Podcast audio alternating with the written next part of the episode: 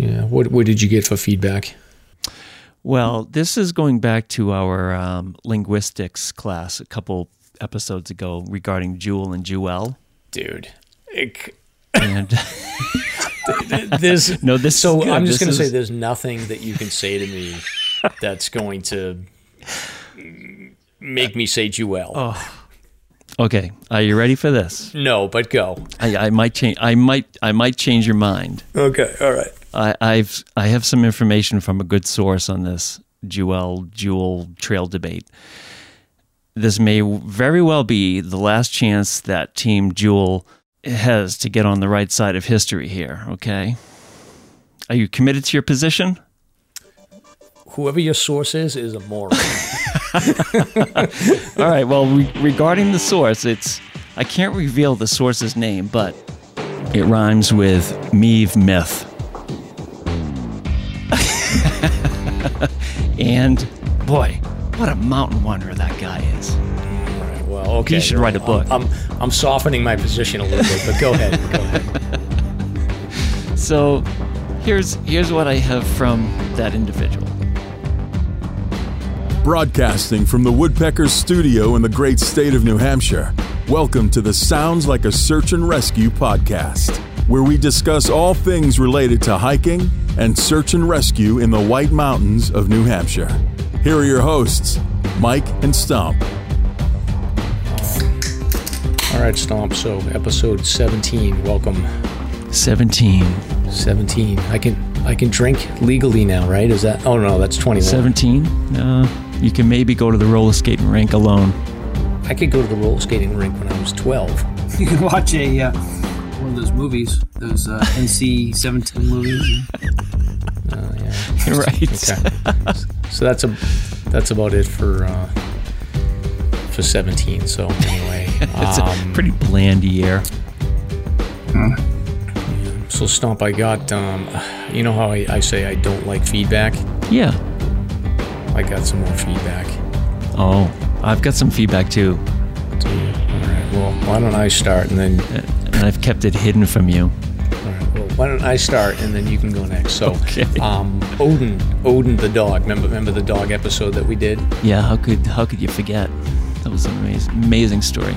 We don't have any update on the dog. I'm assuming the dog is hopefully, hopefully that dog is just like relaxing in the backyard, not being bothered by anybody. But I Hmm. did get a, I get somebody reached out to me, and they, there's a big hole in the story that um, we need to fill in, I So. Really? We did part of the story we didn't cover with Odin was that there was this whole period where, from the time that he was spotted in the afternoon of Sunday, up until Janine, who was our guest, came and met him with the sling, which was around twelve thirty. There was a whole period of time during the overnight into the morning where you know we just didn't have any idea what was going on there. So mm-hmm. I got a I got a follow up from a listener who had said that um, there was a lot of details that we we missed, and I was like, well, we missed them because we didn't, you know, we had no idea what was going on. So apparently, this listener wanted us to know that the AMC crew hut was pretty involved in support in helping this the owner with the dog. So I guess they were giving him, you know, they were helping bandage the dog and they were giving, you know, there was some guests there that were giving supplies and they just wanted to make sure that we knew that the AMC crew was on the spot and helping out there and that you know the, the feedback I got also was that the owner was a bit of a uh, an odd duck. I don't know how else to say it, and you know they were trying to give him advice and really encourage him to get moving, to get down, and he didn't seem to be taking any of their their advice. So is what it is. But the other thing mm-hmm. about the crew is I say this all the time when it comes to search and rescue because people love to shit on the AMC and they love to shit all over the cog about how they just are in there, you know, they're there for money and they shouldn't be on the mountain. And, you know, you can argue that. But the thing that I always say about the AMC and the COG and many other organizations, you know, we had that example of Waterville Valley stepping in and helping with a rescue over the winter. When search and rescue calls happen and they're in the vicinity of an AMC hut or they're in the vicinity of the COG, those organizations will step up and help. Of course. You know, I, I haven't heard of a case where they would refuse to help somebody. So Mm-hmm. as much as people complain about like, oh, they're in it for money and you know they have their issues, when it comes to search and rescue, they will step up and help people. Yeah, absolutely. Yeah, agreed. You know, uh, on our end, I think had we known, then we could have added that to the um, the show credits and stuff. But hats off to AMC, great work. Yep. So now we have the update. Yeah, I don't know if anybody has any inside info about Odin and how he's how he's doing. You know, drop us a line. Let us know. yeah. I was going to reach out to a few people, but um, it was just just been a crazy week. So it is what it is. But I'm sure the pup's doing fine. Yeah. What what did you get for feedback? Well, this is going back to our um, linguistics class a couple episodes ago regarding Jewel and Jewel. Dude. It, And there's No, this so. I'm just going to say there's nothing that you can say to me that's going to make me say Jewel. Oh. okay, are you ready for this? No, but go. I, I might change. I might. I might change your mind. Okay, all right. I, I've. I have some information from a good source on this Jewel Jewel Trail debate. This may very well be the last chance that Team Jewel has to get on the right side of history here. Okay. Are you committed to your position? Whoever your source is is a moron. All right. Well, re- regarding the source, it's I can't reveal the source's name, but it rhymes with Meave Myth. and boy, what a mountain wanderer that guy is. all right. Well, okay. He should write a book. I'm, I'm I'm softening my position a little bit, but go ahead. Go ahead. So here's here's what I have from that individual. It's very interesting. He says, I think it's the latter. This is in reference to my first email, meaning due to the double L, as you said, Jewel. Plus, it was a person's name and not a stone. Meave. Meave myth. Let's dive into some White Mountains history, shall we? The Jewel Trail is named after Sergeant Winfield S. Jewell from Lisbon, New Hampshire. He was an Army Signal Corps observer on Mount Washington from 1878 to 1880. And on April, listen to this, this is pretty hardcore. April 12th, 1884, while on the Greely expedition to the Arctic, Jewell died of starvation. Out of the 25 men on the three year Greely expedition, only six survived. Pretty hardcore. I feel like I watched a movie on that before, but I, I don't care. Yeah, care. that's amazing. I don't care what you're reading, who's telling you this. It's the Jewel Trail. So whatever, however this name was pronounced back in the the, the 15th century or wherever this guy lived, like the common pronunciation has taken over. So uh, good Possibly. luck if you, if you want to change it. Good luck, but it's going to be the Jewel Trail. So anyway, we spent way too much time on this. Um, we do want to um, get into some introductions here in a moment. So we have our friend Mark here. He goes his his trail name is Nobby. So do you, you want to say hi, Mark? Hello. Whoa, Mark's shot out of a cannon tonight. So Yes. I know. Oh, very good, Hey, how you Mark. Doing? good. Thanks for inviting me on the show, guys. No problem. Welcome. Oh, you bet. All right, Mark. So welcome. So we're going to get into the show opening here. So like I said tonight, we're joined by our friend Mark. Um, Mark recently completed the Monadnock Sunapee um, Greenway Trail, and he is connecting that hike to the Cohos Trail to basically do one big long hike that he's putting together from all the way down from Long Island to um, through the New England Trail, and then he's going to be connecting that up to Canada by the Monadnock Sunapee Greenway and the Cohos Trail. So we've asked him to join us so that we can do a deep dive on on this hike. Um, he's also going to share some stories about hiking with Stomp, and uh, he'll give us his perspective on on backpacking in New Hampshire, and uh, we may even get in a little Sasquatch discussion here. Um, but we're going to start the show off with a recap Yes. of the Mount Washington Road Race, and later in the show, um, we'll also cover some search and rescue news. So I'm Mike. And I'm Stomp. Let's get started. Are you drink? I know for the last like five shows in a row, Stomp, you've been drinking margaritas. Are you still doing that, or are you? you No, no Mama Rita tonight. It's a uh, it's in in honor of our guest tonight. It's a Fit Vine Pinot Grigio, which was my gift for driving him all over the state. Uh, endless hours, endless miles, like a true friend. So, cheers, brother. Nice, very good. So, um, you'll be shocked, Stomp.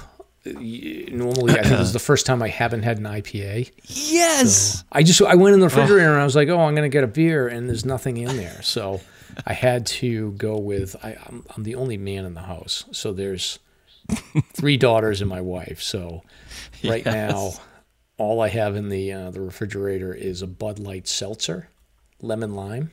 Those those are actually really nice, nice and light. It's not it's not horrible. I mean, it's okay. Yeah. it's it's not bad. So that's what I'm drinking. So I'll link this in the show notes for anybody that's interested. But it's not bad. Like I could definitely see drinking this when I was out on like the you know sometimes I'll rent the pontoon boat on Sebago or something. So it's it's pretty nice to have something like this on a day like that. oh yeah, So Mark, are you drinking anything good? I saw I saw you knocking something back. I, I got just something I found in the uh, refrigerator. It's a Fisher's Island lemonade, and uh, it's a nine percent alcohol. Um, but it's lemonade. wow. It's very uh, All right. Well, we got. It's fruity drink night for uh, for the Slasher podcast. yeah, very fruity, very very fruity and uh, nice. Very cool. So Stomp, any uh, any recent hikes for you? Yes, sir. Yeah, my wife and I made it up uh, Ike a couple days back, and it was a good time. It was really nice. First time above 4K for me for like a quite a while, and um, we maybe like three or four group, groups of people, but not too bad. And on the way down, there was This is I- Mount Eisenhower you're talking about? yeah, I call it Ike. Yeah, Eisenhower. Um, yeah, Eisenhower. It's a beautiful day. You could see the full Prezi spread. And uh, on the way down, there's nobody. And uh, I posted a picture on the slasher page of the murder hornets at the cairn. It, they were so Oh, yeah. they were so bad that you had to be 50 feet away. I mean, they were swarming a 50 foot diameter around that cairn. Really? It was amazing watching people duck and dodge. So it was an interesting time. It was definitely not a time to go tap the cairn because those things are massive, like the size of my thumb, Interesting. which is a big thumb. Yeah. Did you go up? Did you go up Edmands Path? Yes, we did. Yeah, parked right at the trailhead. All Yeah. right. So you just did up and down. Yeah, and when we when we got there, we got there a little late, like 9:30, 10. The lot was full, so we're we were about four cars onto Mount Clinton Road, but not too overloaded. It's actually a really enjoyable time. Yeah, it's a great trail. I did that. I did that the first day of winter this year, so it was it was fun getting out there. Oh, it's it's awesome. How about you, Mike? Uh, I didn't hike, but I did the Mount Washington Road Race, so I want to do a recap. Should we should we do that now? That's, not a hike. That's a run. Yeah, yeah. Well, it's Unless you're walking. Ah, well, I'll get into that. So it was a it was a good race. Different different start format this year. So normally with with Mount Washington, it's like about eleven hundred people in the start, but this year they did they split it up by uh, female runners on Saturday, male runners on Sunday. So I went, Why? and it was probably because did- of COVID. why? COVID. Just to because break I- up the. Yeah, but why Yeah, the think- gender split? Well, Why I think they just they wanted just- to split the. I, I'm explaining stomp. um, so I think that logistically they set it up when COVID was in place, and they just decided to keep those rules in in line just so that they didn't have to rejigger everything around. Because I don't think they knew when COVID was going to clear, but when they when they set this up, so what they did is they split up the the the uh, the starts with female on Saturday, male on Sunday. That means instead of 1,100, you got about 500 people starting or 550 people. Um, and the way that they did it this year is they moved the start line off to the side, and then they had us just they had the elite runners. There's like 15 of them go on um, you know right at 8:30, and then they had us line up in rows of two, and then they just had everyone go off every 10 seconds. So they just spread out the the runners along the road a little bit, which was I actually like that a little bit better, so you don't have to mess around with like trying to weave through people in the beginning. So um, Yeah. so it was a little No, I guess it makes sense. I I was just curious because I was wondering why they did didn't do it by just volume. But now that I think about it, usually they they have the the men's category, and then the women's category, and that would make sense if they're all competing against each other for Yeah. those times. Yeah, exactly. The elite runners they they want to they want to have them separated so that they can Yeah. um, they can all compete to, against each other. So. Um, but it was good. There was a little bit weird. You had to carry like a water bottle, which I think that they're probably going to do that moving forward because I don't think they want cups all over the road.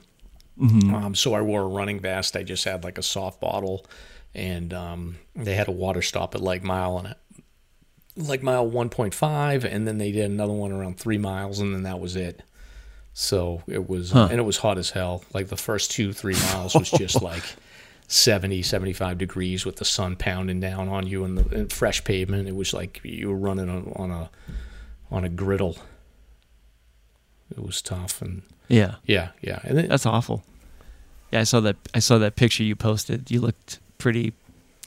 I don't know what what's the word. Yeah, I don't. I, I never look good, so I certainly wasn't that. Stoic, stoic, was Stoic. Yes, yes, That's stoic. That's a good one. Yeah. So, but I had a rough time. I mean, I ran. So I typically try to run that race the entire time, and I couldn't do it. I just was not in in the shape that I needed to be to do it.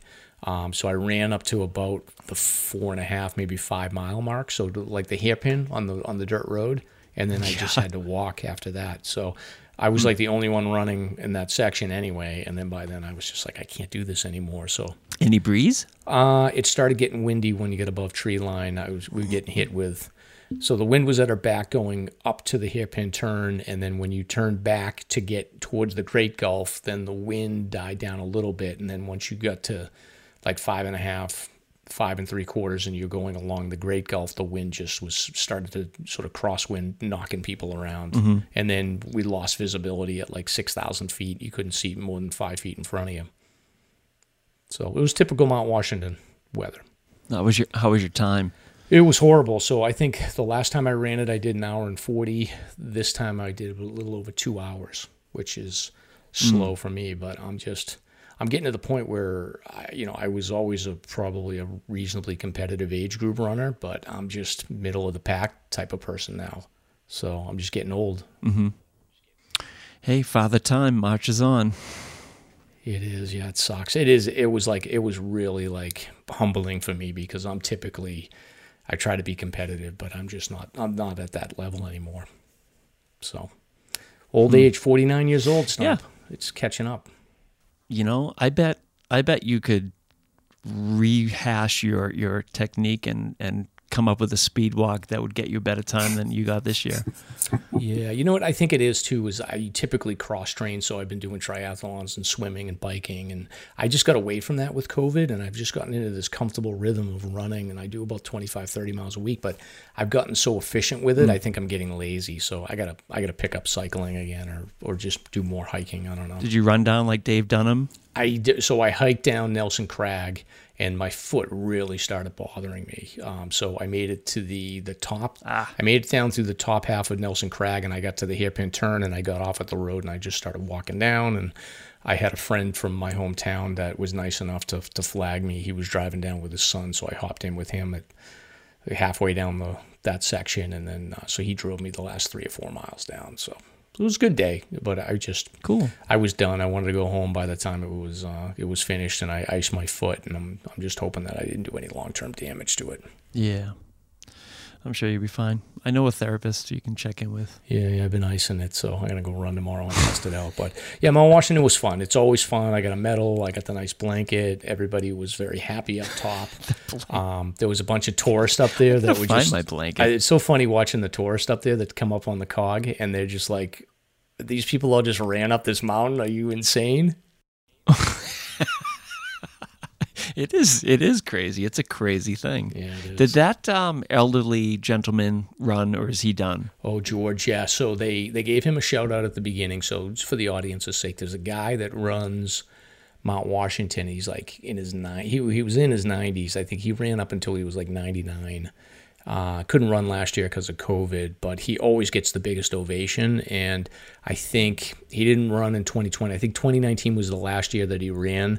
He didn't finish in 2019. So he, um, yeah, so I think that was it for him. He's sick. So they basically said, yeah, he's sick.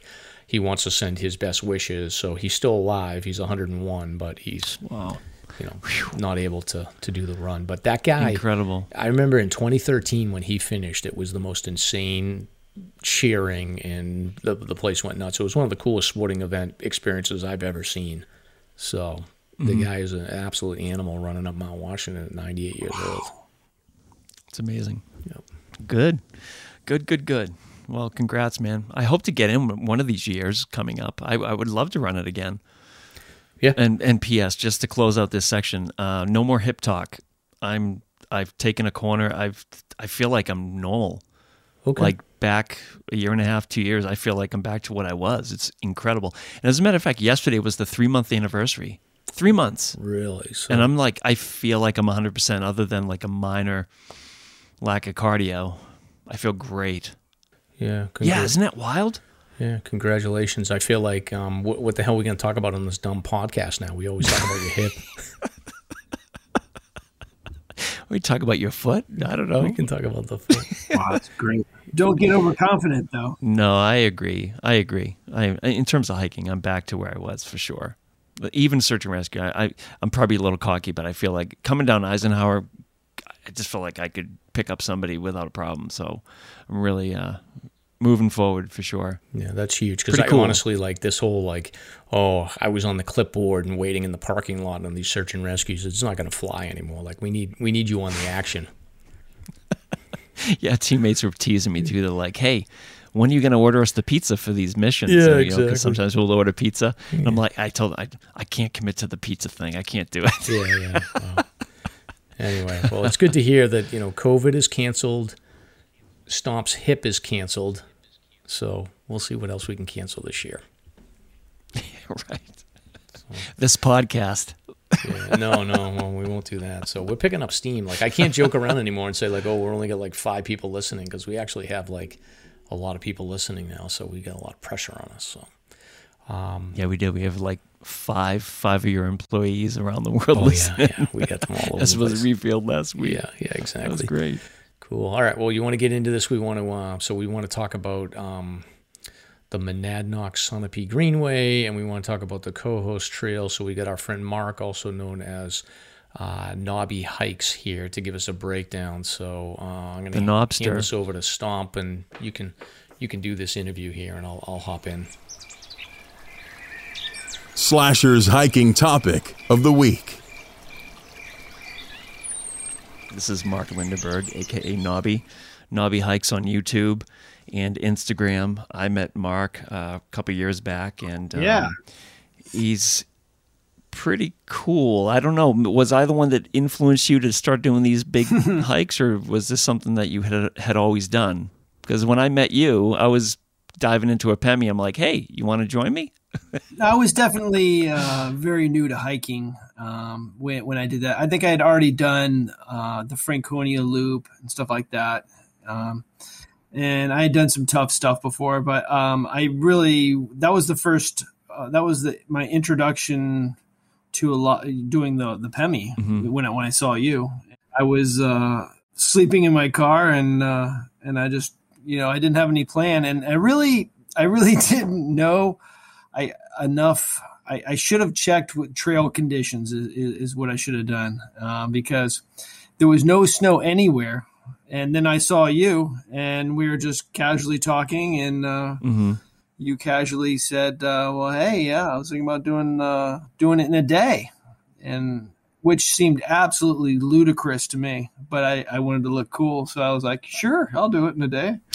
Yeah, And uh, And that's a funny thing because it's like in my mind, I'm thinking, do I want to invite this person and get committed to this guy for 15 hours uh, that I've I haven't even? Well, so you get you guys met in the parking Yeah. lot of the what Lincoln Woods? Yeah, Oh, Yeah, yeah. We were, we were both walking in on the uh, railroad track trail there and uh, together, and and we, we were just gonna talk for a little bit because uh, he had a coffee in his hand, and uh, we were just kind of hanging out, walking, and uh, it was the impression was that we were just gonna walk for a little bit, and then he was gonna take off, but. Uh, one thing led to another, and the conversation was so good that we just kept going. And he was like, "Well, yeah, I'm thinking about doing it in a day," and and I thought, you know, I'm not, you know, I was fairly uh, new to hiking, so I'm thinking, you know, I don't th- know if I can do it in a day, but you know, I'll give it a shot. And your goal was to get to Garfield, right? Yeah, I was going to. Uh, that that was what I was thinking. You know, doing it in a two day, which yeah. you know isn't easy either. Um, which is what you accomplished. yeah, yeah, yeah. Um, but I, it was a lot harder than I thought it was going to be because hell of a uh, weird day. I mean, uh, yeah, I mean, I, I, you know I have a I have a picture that you took of me post holing and my whole leg disappeared and it's it's the best picture. Mm. And I think I, I, I use it as a, a, profile picture. I think. Yeah, because that was that was spring snow, and there was a lot of there was plenty of monorail from um, you know Guyot. This is the Pemi Loop. This is the 33 mile loop up in Lincoln, New Hampshire, and we were going counterclockwise. And by the time we got to the uh, what is it, the Twin Way, two miles, it was just post hole, post hole. And it was a strange day be- because there was the search concurrently going on for the individual that was lost on Lincoln's Lincoln Slide. So all day long we had Civil Air Patrol flying around, Blackhawks flying around. A lot of aircraft. And uh, that was before I got into search and rescue. It's just a really neat, cool day. It was just very interesting. So you and Mark, so you you met in Lincoln Woods randomly just walking down together, decided to hike the Pemi Loop together, at least part of it. And then at the same time, there's a search and rescue going on. But this is before Stomp You had actually been on the, the search and rescue team. Oh, yeah. I think that might have been one of the influencing factors for me. Because after we parted ways at Garfield tent site, I kept on going and I made it to Lincoln or Lafayette, excuse me. And, uh, you know, you couldn't see the Blackhawk, but you could hear it and then you know they they plucked that guy off you know at the last minute, and uh, I ended up bailing on that one and heading down rather than completing the whole loop. But what it's just a really interesting uh, day. Met a great friend. Still, that's hardcore. That's hardcore. I I, I couldn't have done that. That that was really hardcore. Uh, just getting up, uh, climbing up uh, Lafayette in those conditions, that, that's tough. Well, here's here's my question. So you go from that where you're doing, you know, half of the Pemi, to crushing states. What got you into the longer trails, and just lead us into um, how you started this uh, or conceived of this latest adventure of yours. Um, I've always been, I've always been fairly, fairly. Uh, I, have always liked a challenge. I've always liked a challenge, and uh, and I, I uh, um, my my my trail name is Nobby because um, I had a really really bad accident, big, really bad ski accident, and half my body was paralyzed, and I ended up. Um, I was a really good mountain biker before it happened, and uh, then I, when I was recovering after PT and stuff, uh, I was a terrible mountain biker, and I was bouncing off trees, and I thought I was going to kill myself. And I was like, well, um, I'd rather be I'd rather be a dead mountain biker than uh, than the, the kind of mountain biker I am now. So I went every day. I went every day until I, I was determined to be, get back to where I what I was. To make a long story short, that's the kind of PT that really brought me back from the accident. To to move on from there, um, I I started uh, hiking and I did a couple hikes that were a little so hard, so much harder than, than, than mountain biking. You know, hiking for a whole day compared to you know mountain biking for an hour. I, I enjoyed the challenge, and one of the first big trails I did, I was like, well, um, well, what's the toughest I could do? And so I, I, I, heard that the long trail was was a great trail to do. So that's what I did. Mm-hmm. I, I, just jumped on the long trail, and uh, that was the first time I really learned about the the AT. Also, it was an amazing time, and the people that I met were amazing. And I did a lot of a lot of trails, like I did, you know, the North South Trail, the Mid State Trail, the the New England Trail. Just basically, I could just whatever was around me, I, I tried to do. So, like I said before, last year I did uh, the New England Trail, and this year I was like, well, I might as well just keep going. And you record all these for your uh, YouTube channel. Yeah, I, I know. I, it's you know, a lot of people, you know, try to be famous. I know I'm not going to be famous, but you know, it's really kind of nice to record it because then you can look back and, and I don't have a great memory. Maybe that's maybe that's the reason. But uh, it's it's great to look back and be like, uh, you have something to remember that trail from, and it's kind of uh, gives that trail a little bit of respect, and uh, you know, kind of remembering it forever as making a video from it. Where can people find that those videos on YouTube? What is? Oh, Knob, Knobby Hikes uh, YouTube. Yeah, yeah, yeah. Do you have your uh, your encounter with the Yeti? uh, yeah. Uh, well, I, I, do a lot of training locally, and uh, the, uh, the, I mean, this is this really isn't funny. Yeah, because tell us about it. We need to hear the Yeti story. So basically, I I, uh, I had I was having dinner with my kids, and uh, you know, I I left them at like nine p.m. And I was like, yeah, I'm to go do some training because I wanted to get some mileage in because I was training to do one of these crazy hikes and so I was I I figured I could get you know ten miles in before midnight kind of thing, and then uh, and then I'd crash out somewhere, and then in the morning I'd get more miles, and then be home. So I went out to our, the local place uh, around me, and I logged like maybe ten miles, mm-hmm.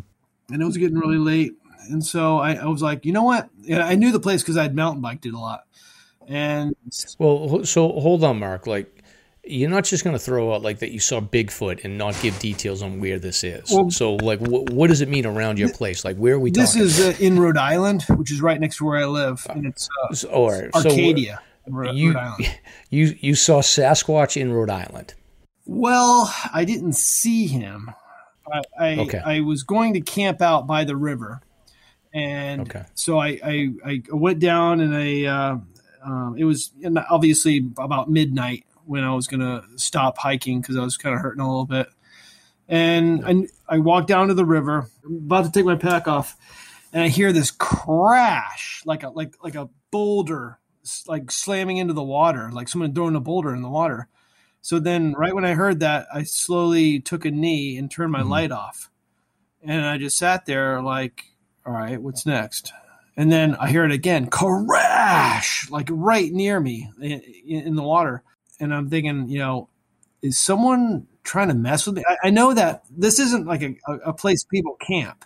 This is this isn't a people don't camp in this place. I know that. I knew that for like a five mile radius, I was the only person. I knew that. Couldn't comprehend what was happening, and then I heard it maybe five more times, and it was kind of going away from me, which really confused me too. Because I'm like, well, if they're trying to mess with me, why are they? And they, they sounded like such huge boulders that it didn't make any sense. So I was like, well, shit. I might as well walk out to the car. So I walked out to the car. And the next day, I called my buddy that my uh, uh, that I mountain bike with, and I'm like, uh, I'm like Jamie, uh, I you know I don't understand. You know, I, I I told him the whole story, and he starts laughing, and he's like, "What do you think it was?" Well, I know it wasn't kids, right? Bigfoot. What what other options are there? And he starts laughing and he goes, I know exactly what it was. I'm like, all right. He goes, beavers. Mm. And and I'm and I'm thinking to myself, I've heard that too. I'm thinking to myself, that's exactly it. And so I, I I started laughing and I was like, you know what? You're exactly right. Because where I heard the sound, there were no trails. You couldn't get to there. So the beavers live in an area that no one can can get to and uh, and so I, I was I felt kind of foolish, uh, but it was it was kind of funny. Um, it sounded like something big. It sounded big. Well, I was hoping that that was going to be a better a better um, eyewitness story of Sasquatch, but uh, we, we, oh hell no! This will not be the last time that we talk about Sasquatch and Bigfoot. So yeah, um, yeah. But I'm not going to make fun. I mean, no, I have I have other sources that um, swear that they've seen Sasquatch and the whites and you name it. So it's an interesting story. I don't have an opinion either way, but I just like to hear it. We, we will. Uh, we've got a dedicated episode on on weird New Hampshire coming up, so we'll talk about Bigfoot a little bit more. The main reason we have Mark on is to talk about how he's stringing together um, the Monadnock Sunapee Greenway with the Cohos Trail. So he's basically going from the Massachusetts border all the way up to Canada. And he's already done part of this hike. I think he's already done the Monadnock.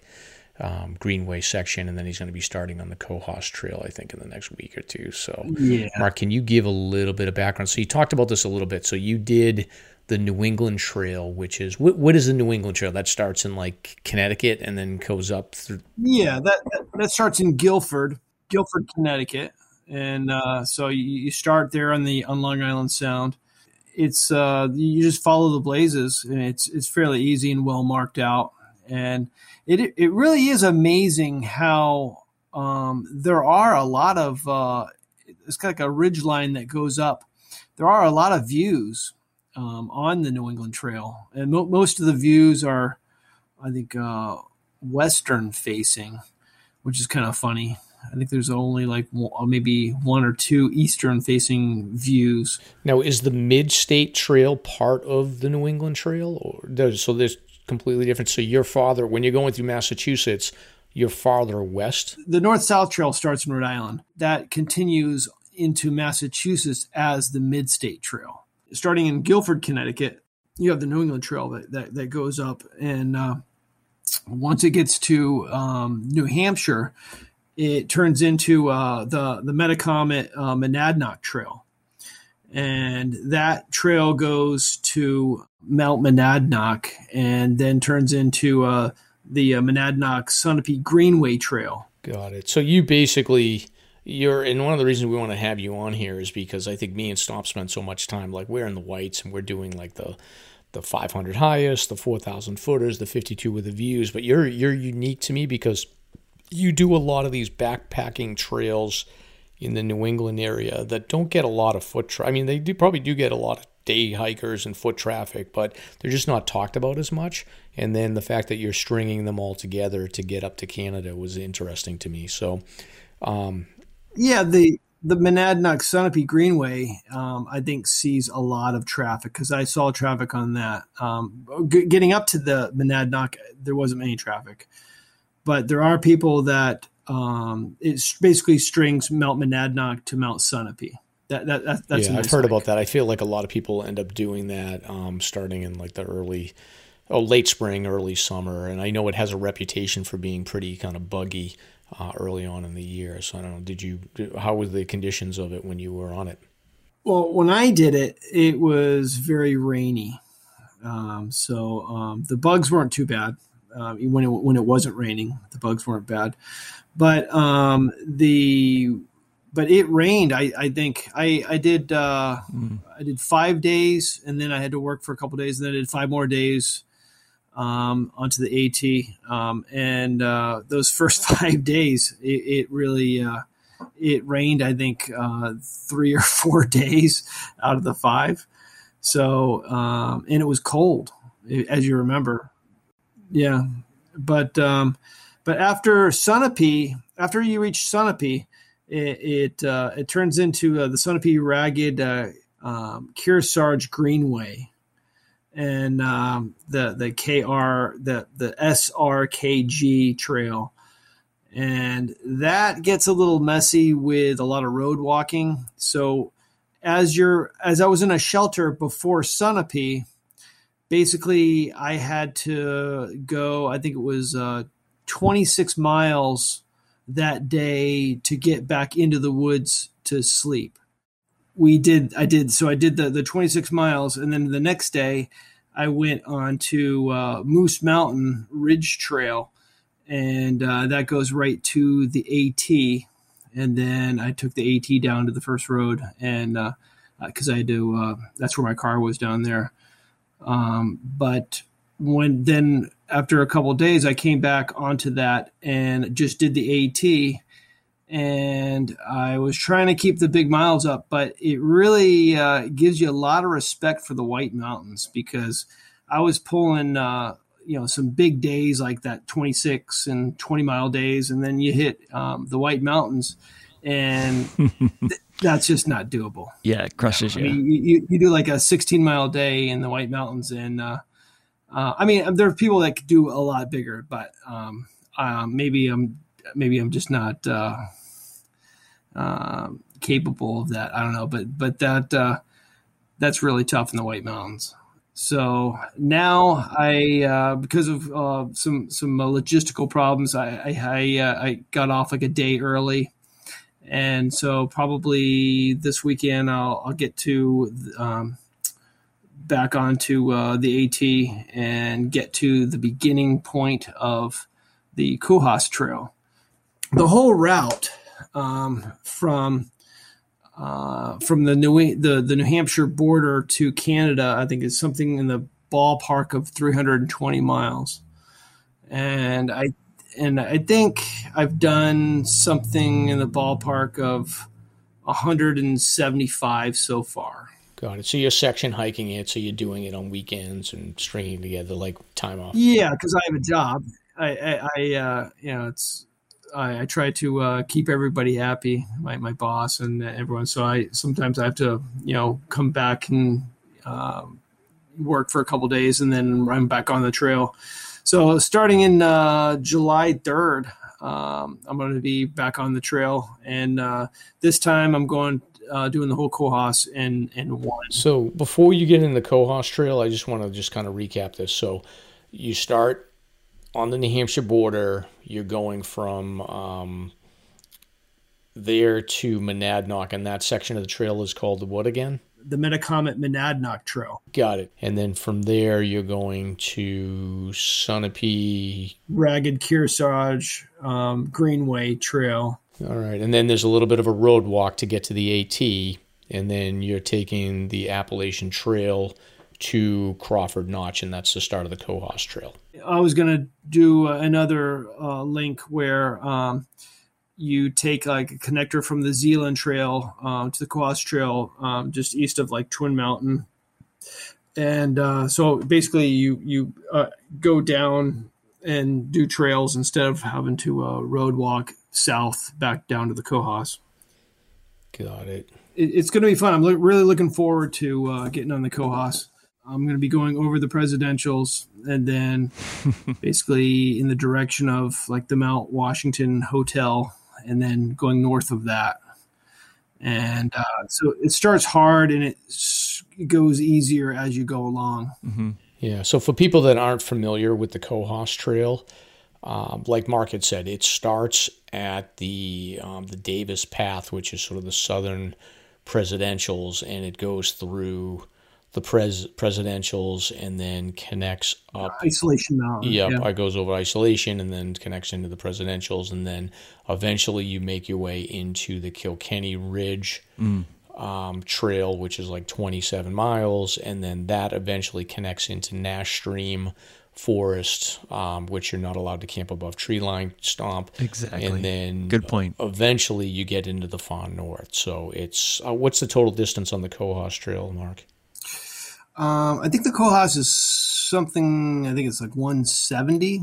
Yeah, yeah, and it's getting more and more popular. So it's it's a it's a full backpack backpacking um, trail with shelters, and you know there's more and more people every year. It's getting more and more popular. So.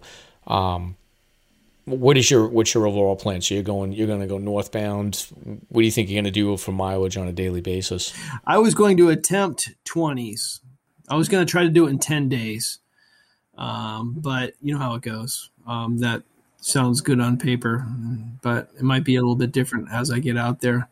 The first day, obviously, is going to be a bit tough, but if I can get past the Mount Washington Hotel, um, I think I'll be looking good. That's a good point, though. Are you committed to going northbound? No, I'm not. No. Because that might um, that might make your logistical life a little easier if you start north. I'm really I'm not sold on anything. I mean, if uh, you could probably easily convince me to do southbound, but um, um, I I feel that uh, you know I, as I've going north. I mean, I'll flip flop, but uh, I don't think it's really necessary. Um, and it would be kind of uh, kind of fun to to end on the uh, Canadian border. But yeah, the uh, the northern part of the on, on the border of the Canadian border is very uh, it's no man's land uh, because there's no place to park a car up there. There's a little campground, I think, um, something like five I want to say five miles or ten miles away from the border. There's a camp area, and that's the only thing on that road. And um, they're really not crazy about the idea of leaving cars up there. Because um, I was just thinking I could just run, leave, you know, put my pack in the woods and then run down to the the car um, if I left a car up there. But um, so that's that's the only uh, logistical problem uh, with uh, uh, ending up there. You need to have someone meet you up there where if you do it southbound, the nice thing about it is you can leave um, a car down in, in, in the parking lot um, at the beginning of the Davis path. And uh, um, so that, that works out. Um, you know, doing southbound would be easier, but uh, I think I'm still uh, probably sold on, on doing a northbound because uh, uh, my girlfriend's going to pick me up. I think. well, that were that's reason enough. yeah, we're gonna make we're gonna make the decision for you. You're going northbound. Uh, All right. So okay. Now, as far as the the gear that you have, like, are you you consider are you like an ultralight backpacker, or do you what do you what do you consider yourself? no, I, I like I, I really like uh, light stuff, but I don't consider myself an ultralight. I never really weigh myself because uh, the way I see it, it doesn't really matter. Um, I have all light stuff, and um, and I continue to uh, all the new stuff that I get. Like I just got a new sleeping mat, and the sleeping mat is uh, um, really ultralight. Um, so I'm probably my base weight's probably it's probably around ten pounds, probably. All right, I would say that's pretty close. Now, are you a are you a tent person or a hammock person? Are you a shelter rat? You're a you're a tent person. Well, no, I, am a shelter rat because uh, if I can, I, I, like to get into the shelter. You know, I, I like to meet people, but um, sometimes it's because my, my my tent is a fairly ultralight tent. Well, not fairly ultralight tent, but um, it is. Uh, it's a trekking pole tent, so sometimes it's a bit of a pain in the butt to uh, um, to set that up, especially if you're um, at a at a place where there's uh, you know the the, the they have the, the decking platforms. Um, setting your, your your tent up on a on a, on one of those decking platforms is kind of a pain in the butt because you need rocks. But um, so that's why I kind of lean towards the shelters just because I can get in and out faster in the morning. What uh, what what kind of tent do you have? I have kind of it's a it looks like a, a, a duplex. It's basically China's version of a duplex tent, the the uh, Z-Packs duplex. Um, and um, I don't feel real good about that because uh, yeah, not, I like to try to stick with American made stuff, but I really can't part with like six hundred dollars to buy a uh, a Z-Packs duplex. But someday I will. Someday I will. Funny side story: I was at work and we have to wear masks at the uh, nursing home, and um, I'm walking down the hallway and my mask, one of the the white little elastic bands, pops off like it does a hundred times a day. And the administrator's walking down the hallway and he looks at me and goes, China don't make them masks like they used to. oh my god, it was classic. That's terrible. right. anyway, back on track. What was that noise in the background? Was that was that a Yeti in the background? I think it was. I really think it was. It could have been, or that, or beaver. I heard yeah, something. Yeah, big, Bigfoot or beavers. Nice, nice. So, um, so far, what would you say? Like, you know, as you've done this part of New Hampshire, what's been the biggest surprise for you so far? Well, there's a couple. There's a couple. Uh, um, at the last year, at the end of the New England Trail, it was a really, really nice trail, but the ending was absolutely terrible. And and and if I have to give advice to anybody, I would say. Uh, um, you know, to be really careful about uh, the northern part of the New England Trail because there's a lot of uh, marshy area up there, and the mosquitoes up there are incredible. I mean, I've never seen that many mosquitoes in my life. You have to be very careful that you have a bug net and that you cover everything up. You said that um, you were crushing miles, but then when you got to the whites, it was a whole different heartbreak scenario. Moosilauke. The first thing you typically hit is Moosilauke. Yeah, exactly. Yeah, that's what I was going to get to. So Moosilauke. Yeah. Everybody tells me that that stretch from the Kinsman Ridge Trail, let's just say that, is one of the hardest sections in the Whites, if not the worst. Oh, oh I, I, I get shivers when you said Kinsman. Um, yeah, that uh, that that that's uh, that's a beast. That's a it beast. is. Absolutely, It's, uh, yeah. It's a little bit of uh, scrambling. You revealed to me that um, you were having trouble finding water over that stretch. So, can you talk about that a little bit? Um, going from Moosilauke to um, the the next shelter, I think it's like uh, something in the ballpark of nine nine miles. Right, so you so you, you do Moosilauke down Beaver Brook and cross the road, and you get onto this trail. And I passed these these two, two people probably in their 80s, and um, I'm like, oh, yeah, hey. So they're like, oh, yeah, we're, we're on the trail. We're going towards uh, um, Katahdin. And I'm like, wow, that's great. I'm like, good luck, guys. And I'm like, so you're going to the next shelter? And they're like, yeah. yeah. I'm like, yeah, me too. So I'll meet you there. Okay. So I go on, and I only have, you know, I'm trying to stay light because I'm trying to, you know, get more miles in. And so I, I just go with the liter of water from Beaver Brook. And, uh, and then um, as I'm on the trail um, going up, I look at my map and I'm like, my God, there's no water anywhere. And so after like, I don't know, maybe seven miles, there's water, like a little stream that you have to, you know, use a cup. And uh, so that was a really tough stretch because because no water, and I was trying to really, you know, hang on to my water. And so I get I get to the make a long story short, I, I- get to the, the the shelter, and it was a really hard day uh, because it was really hot, and there was you know very little water that I was trying to limit myself on. And I woke up in the morning, and those guys never came in, and uh, so but and there was no signal at the shelter, so I was really scared for for those people and ho- hoping that they turned around and, and were safe. But then from that point on, you you go towards um, Kinsman, and uh, I slept at Garfield that next that next night. Well, you got to keep us posted on this. You know what we need to do is rename this. Um, so stringing these these segments of trails together, we should we should rename it the New Hampshire Long Trail. That's that's Right. that's, that's a good name. Yeah, yeah. I've been just calling it NET to Cohos. I think we just call it the Knobby Trail. Yeah, we call it the Knob. Oh, that's true. We could call it the Knobby Trail. So. Yeah. But yeah, Stomp. We want to uh, we want to transition into search and rescue news. So we got we're backed up for a couple of weeks here, but we got. I think I got like one, two, three, four. We got five five stories to cover here. If you want to. Uh, It's a never ending uh, list of stories here. We have a hiker that was assisted off of the Piper Trail Thursday, June 10th. Fish and Game was notified that a hiker had severe stomach pain on the Piper Trail. And here we go. We're back at Mount Chocorua. Mount Chocorua seems to be the top contender this year, right? It is. It's definitely the hot spot, and we've got more stuff coming up later. There's a, we didn't even get to. Um, th- there's some other stuff going on in Chocorua, but we'll. This is the only one this week, but yeah, it's definitely this year. It's it, Chocorua is the hot spot. Mm, it's amazing. This 43 year old man was hiking uh, with two friends, his Laconia resident. He had severe abdominal pain all of a sudden while descending from the summit and couldn't continue. They were three and a half miles from the trailhead.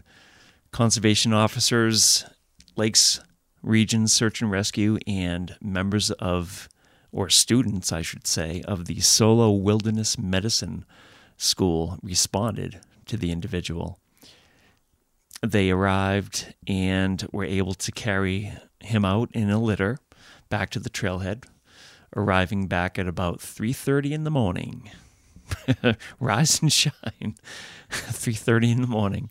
So the the victim here is he he's he's pretty active on social media. So I've seen him posting quite a bit. Good guy. He, hikes a hikes a ton, and he actually was nice enough. He came on to the sounds like a search and rescue uh, Facebook page and gave a little bit of background. So he it was kidney stones.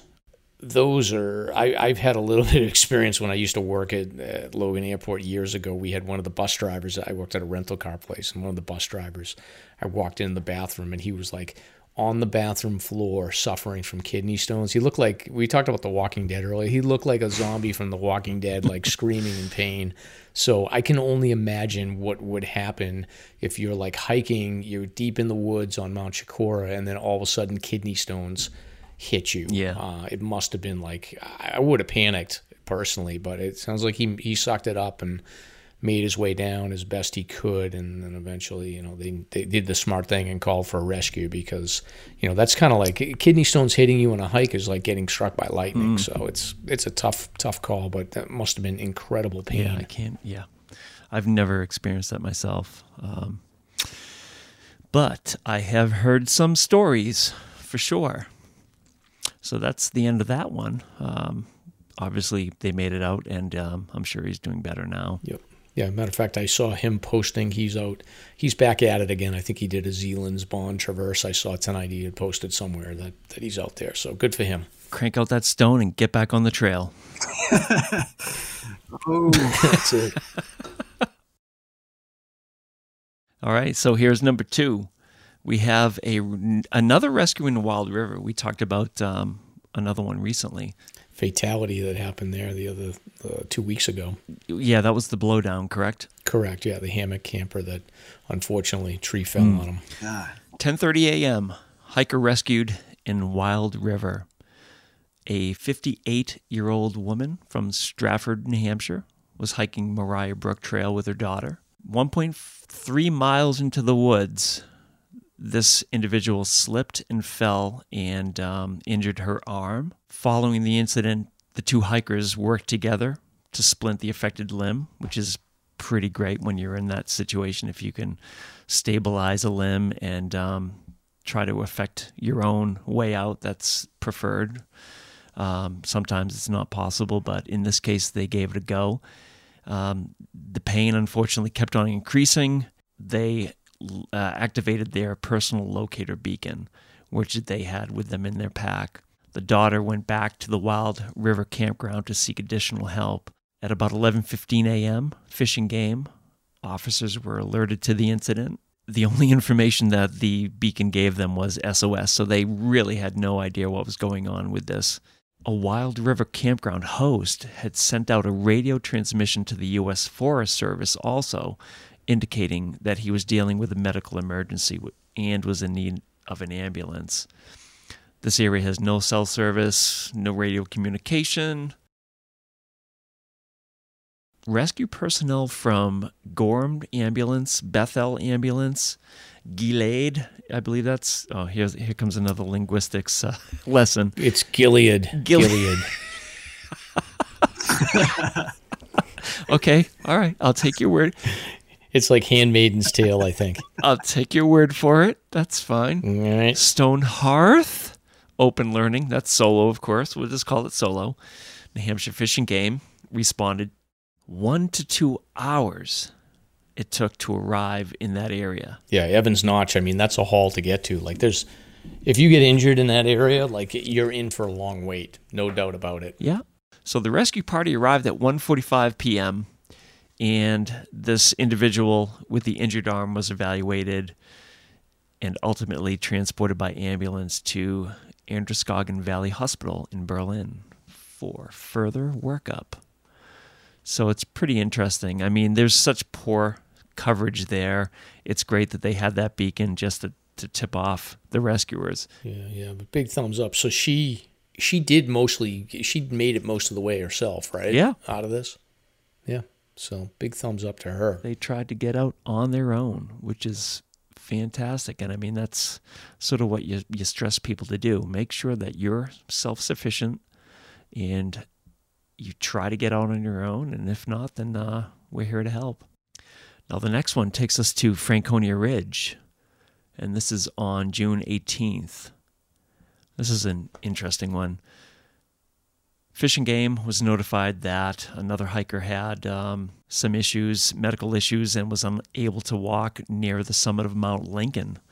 This is about 12:30 p.m. At the time of the emergency, the report says, AMC members from the Greenleaf Hut and a member of Pemi Valley Search and Rescue who happened to be in the area were on Mount Lafayette and hiked over to help the individual. Uh, the officers from Fish and Game arrived a bit later and hiked up the Falling Waters Trail directly to the victim. AMC, the volunteer, provided treatment and got the person moving under their own power. By 4:30 the conservation officers arrived with the party that was moving down trail, giving him additional food and water, and um, they all arrived out at about 6 p.m. And then from there, the individual was transported from the scene in a personal vehicle, so they declined to get into an ambulance or to seek uh, medical treatment at that time. Now, does that sound like a dehydration thing, you think? I have no information on that.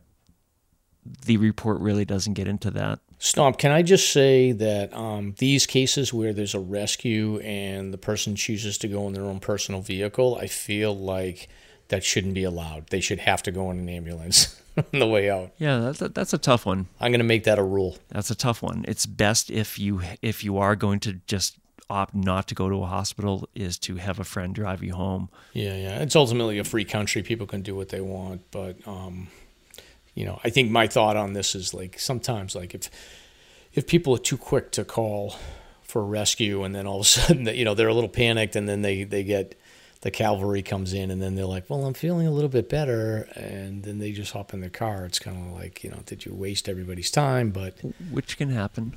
You know, I guess it's tough to know.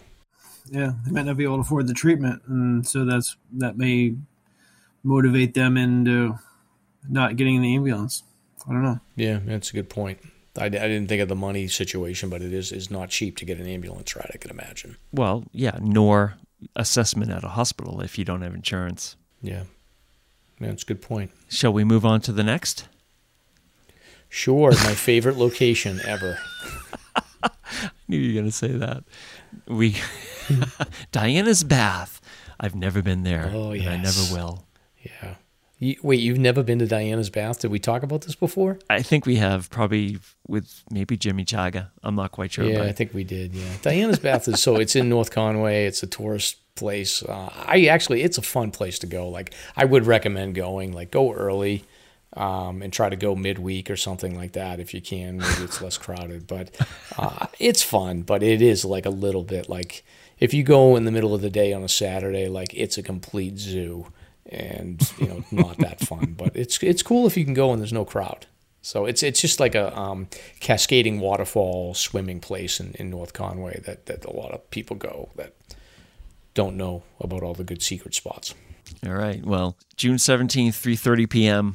Bartlett Jackson Ambulance, U.S. Forest Service, New Hampshire Fish and Game officers responded to a report of an injured hiker in Bartlett on the Moat Mountain Trail, which is uh, connected to the Bath, I believe. Um, and that's one of the ways up Moat. I'm not sure where this person was headed, but 0.8 miles in, this person from Manchester, Connecticut, ended up injuring his ankle after slipping on a loose rock in the river. She was able to walk with rescuer assistance a short way and then was wheeled in a stair chair to the ambulance where she was transported to Memorial Hospital in North Conway. Now, I can tell you what a stair chair is, but I would advise you to just search for it and take a look at the image because it's it's pretty neat. Um, I'll leave it at that. Any questions, gents? I'm go- I'm googling a stair chair. I'm thinking a stairmaster. Uh, well, I don't know. Huh. Oh, so it looks like a it looks like a big giant wheelchair, but like a dolly. Well, yeah, there are there are skis on the back of it, correct? Yeah, yeah, exactly. You know, yeah, I've So- never I've never seen one myself, but apparently they probably use this over on that side or in that particular location, and it probably works well. And so, yeah, Yeah, stair I mean, chair. it- yeah, it's perfect for that location because it's like just it's basically flat. But yeah, it looks like it looks like a wheelchair, but there's no armrests. Yeah. and it's like combined with like a dolly that you would use to like. You know, we used to use in restaurants, but like a dolly that like you used to like a mover would use to move, move stuff around. So it sounds like it looks like you can like basically tilt the person backwards as far as you want, and slide them. and then and slide them either that or just drag them up up a um, up the stairs. So Right. uh, how many people would have to? I- would think that like multiple people would need to pull this thing to get somebody up an elevated section, though. I can't even I can't even comment because I've never used them over here. I, I they wouldn't be practical on this side of the whites. It, it may be at the Yeah. basin, but we you know we're typically up on falling waters or something like that. Something like that would never work. Occasionally, we use the wheel, a wheeler, which is a A single wheel, yeah, we talked about that. with the wheel underneath. Yeah, you've seen those, but honestly, this is new to me. I've never seen it. Yeah, it's pretty cool. I'll put a picture of this up on the show notes, um, and I definitely want to ride in this thing. Stomp, you can push me on this thing with your with your hip that you don't want to talk about anymore. Yeah, it could be like a new whale tail ride or something. You know, it's it looks Yeah, really cool. yeah. the hip I don't want to talk about. The hip that shall not be named. All right. So we're on to the last one.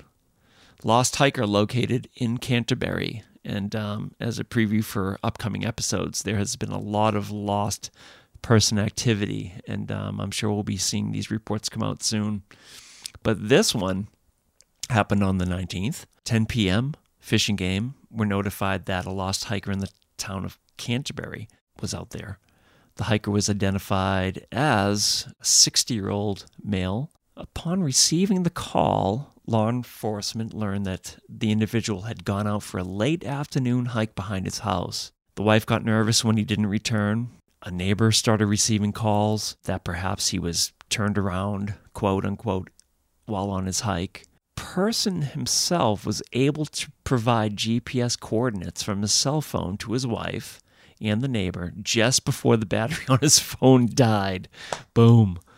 There you go. It's amazing. So so a couple things here like before we move on. Some cell phones can give you, I, I believe they're the iPhones in particular, maybe not Samsung, but uh, iPhones do have a function or a feature that can show you your latitude and longitude. And if you're in dire straits, you can get those coordinates and give them to 911 or your neighbor or your wife, whoever you can get a, a hold of, uh, before your battery dies. Let's see. The neighbor was able to tell the individual that was lost to stay put and that they would come to find him. They were unsuccessful. They looked around. They could not find him. 11:30 p.m. There's an, a search effort underway by Canterbury Fire, Loudon Fire, New Hampshire Fish and Game. Searchers made multiple attempts to get to this person's location. This is really interesting. By they used utility vehicles, but apparently all these trails are dead end trails. They had blowdowns. Some areas were uh, unpassable by UTV, so it took a while to get there. So finally, by 2:30 a.m., two officers from Fish and Game found a trail that led them to the individual. He was uninjured, um, and ultimately got back to his family. You know what I'm getting the vibe on this one, Stomp. Yeah. This is another one of those alien alien abduction cases. right?